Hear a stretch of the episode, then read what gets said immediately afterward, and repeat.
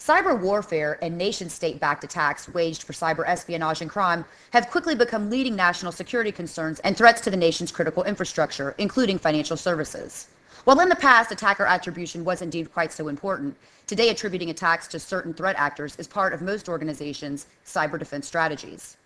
Today I'm joined by Greg Kessner, former chief of the FBI Data Intercept Program, who now works as a senior security consultant, to talk about the actors and groups that are attacking U.S. businesses and what's being done to stop them. Hi, I'm Tracy Kitten with Information Security Media Group. So, Greg, could you just tell us why attacker attribution is becoming so much more important than it was, say, three to four years ago?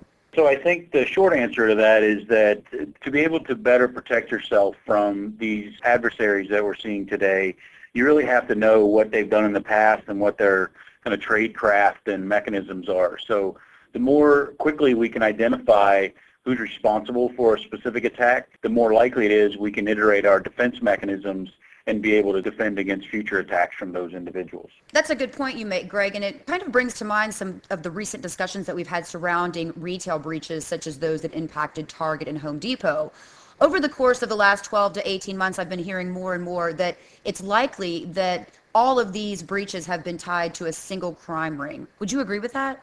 I don't know that I would have enough information to say that it's all to a single crime ring because in both of the cases that you mentioned, there were multiple instances of breaches into those entities. So it's difficult to say that it's tied to the same crime ring, I think. What about other types of attacks that we've seen, such as those waged against JP Morgan Chase and even Anthem? Could you say that any of these attacks are connected or can be attributed to any type of specific group or groups? Yeah, so I mean, I think there are multiple categories of attackers for many of the hacks that we see today, and they're kind of into two groups. One's kind of intellectual property. Then the other is more specifically financial credit card where they're just looking to get in, get at as many credit card or the PII information as possible and, and get out. So there is certainly a category of attackers and groups that are somewhat synonymous with attacking financial institutions for the single purpose of trading the credit card information that are in a large category. However, within that category, I think there are many smaller groups that are all focused on different types of facilities that they're going to target, whether it be the giant endpoint sales items or if you're looking at the large database theft from the data stores for some of the big retailers. Greg, this is a loaded question, I'm sure, but how can we factually attribute these attacks? Well, so attribution for these attacks all starts with looking at the specific attack itself. So you kind of have to identify where the first part of the attack happened, where that came from to the extent you can identify it. You know, what was the exploit itself that allowed them in? Was it a social engineer? Was it a zero day? What are the individual characteristics about that attack? So all attribution starts with the knowledge of where the attack started from then you'll start looking at things like where were the egress points, how did the data get exfilled, what IPs did it go to, all of that sort of stuff. So there's multiple aspects to the actual identification of where that attack is attributed in the end. So it can be as early as identifying some specific piece of the malware that was used initially that you know to be unique from some specific group that's been used in the past. That's a huge tip-off. It could be the egress mechanism and the way that it was encrypted and the IPs that it used to get the data out or the URLs or DNS entries that were used. So it just depends on what you know about the hack and you know how you can follow that through to then either particularly factually identify the attribution or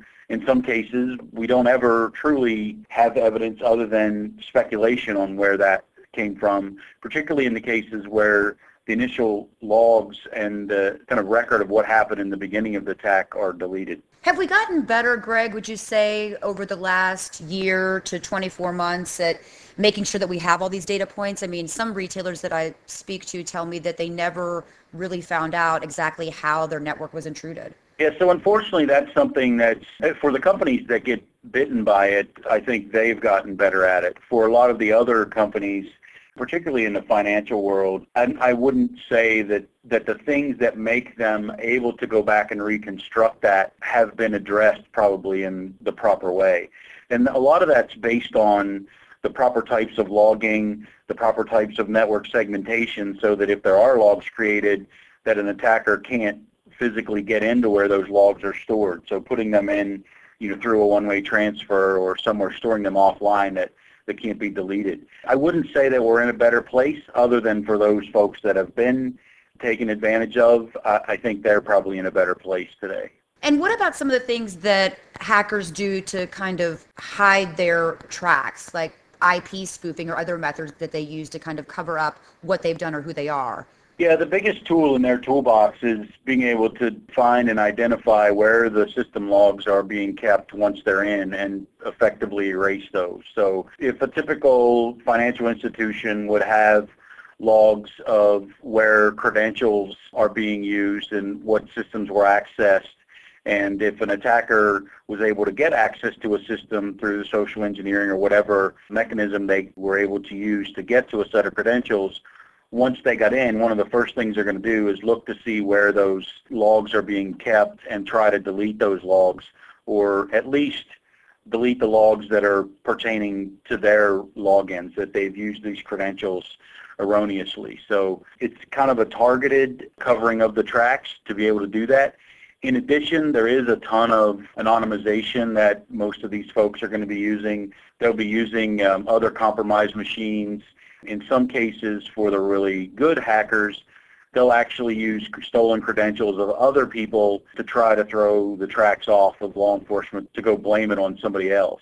So let's talk a little bit about some of the different types of groups that are out there, Greg, that are waging these various types of attacks for various reasons. Let's talk a little bit about nation state backed attacks. What kind of information are these types of attacks typically after? So it really depends on the nation. If you look at some of the nations, maybe like Russia or some of the stand countries, you tend to find that they're looking for obviously the national security type things, but they're also in it for some of the financial credit card data. We've seen some of these nation states hack databases that have credit cards and then sell them out on the black market just for funding.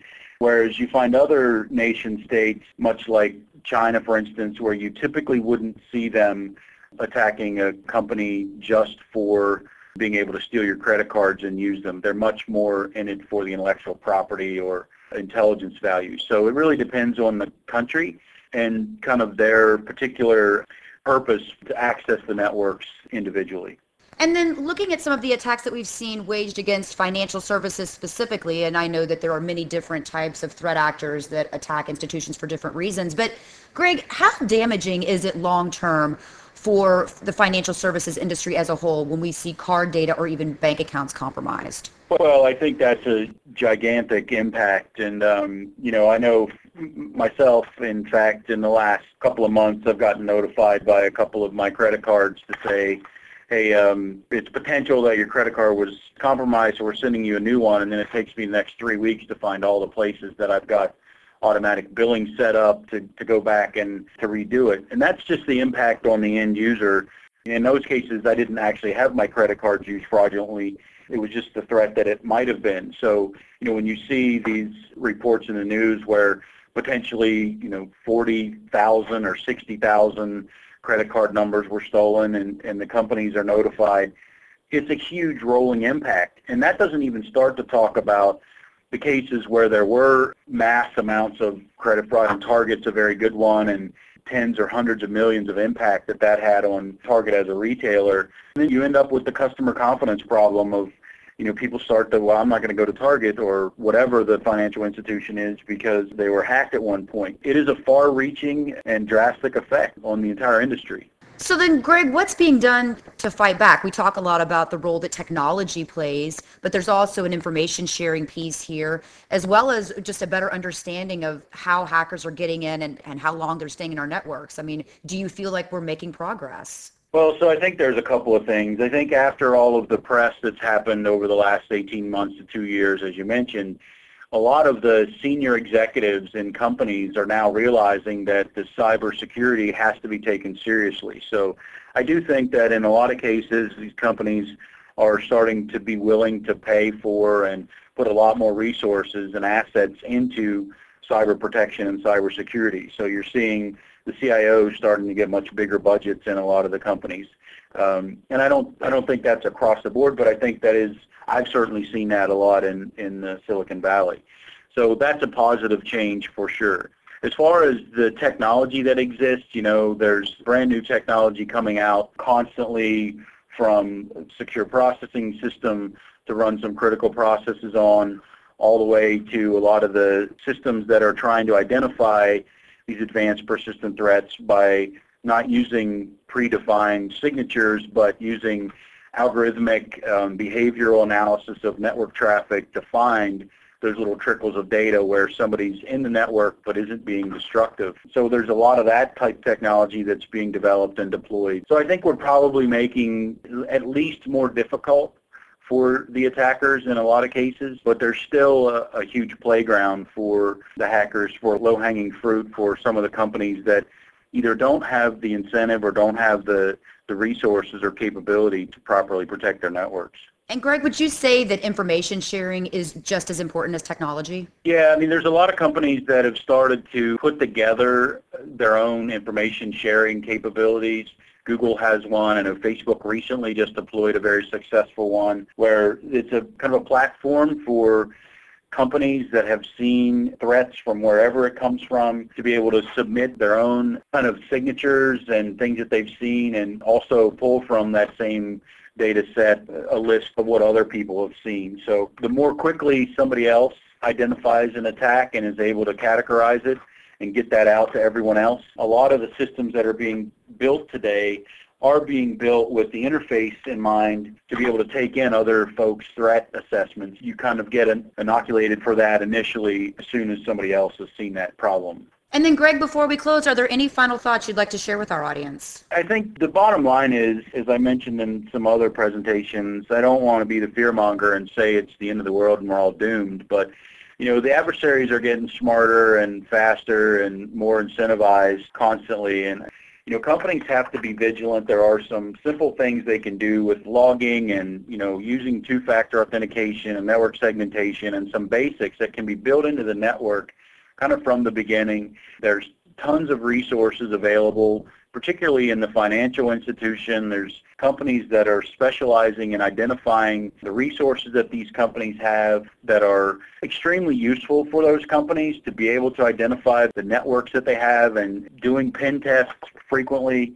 There's just a ton of things that companies can do to make themselves so much better off. Well, Greg, I'd like to thank you again for your time today. Very informative. I appreciate it. Again, we've just heard from Greg Kestner, formerly of the FBI and now a cyber intelligence consultant. For Information Security Media Group, I'm Tracy Kitten.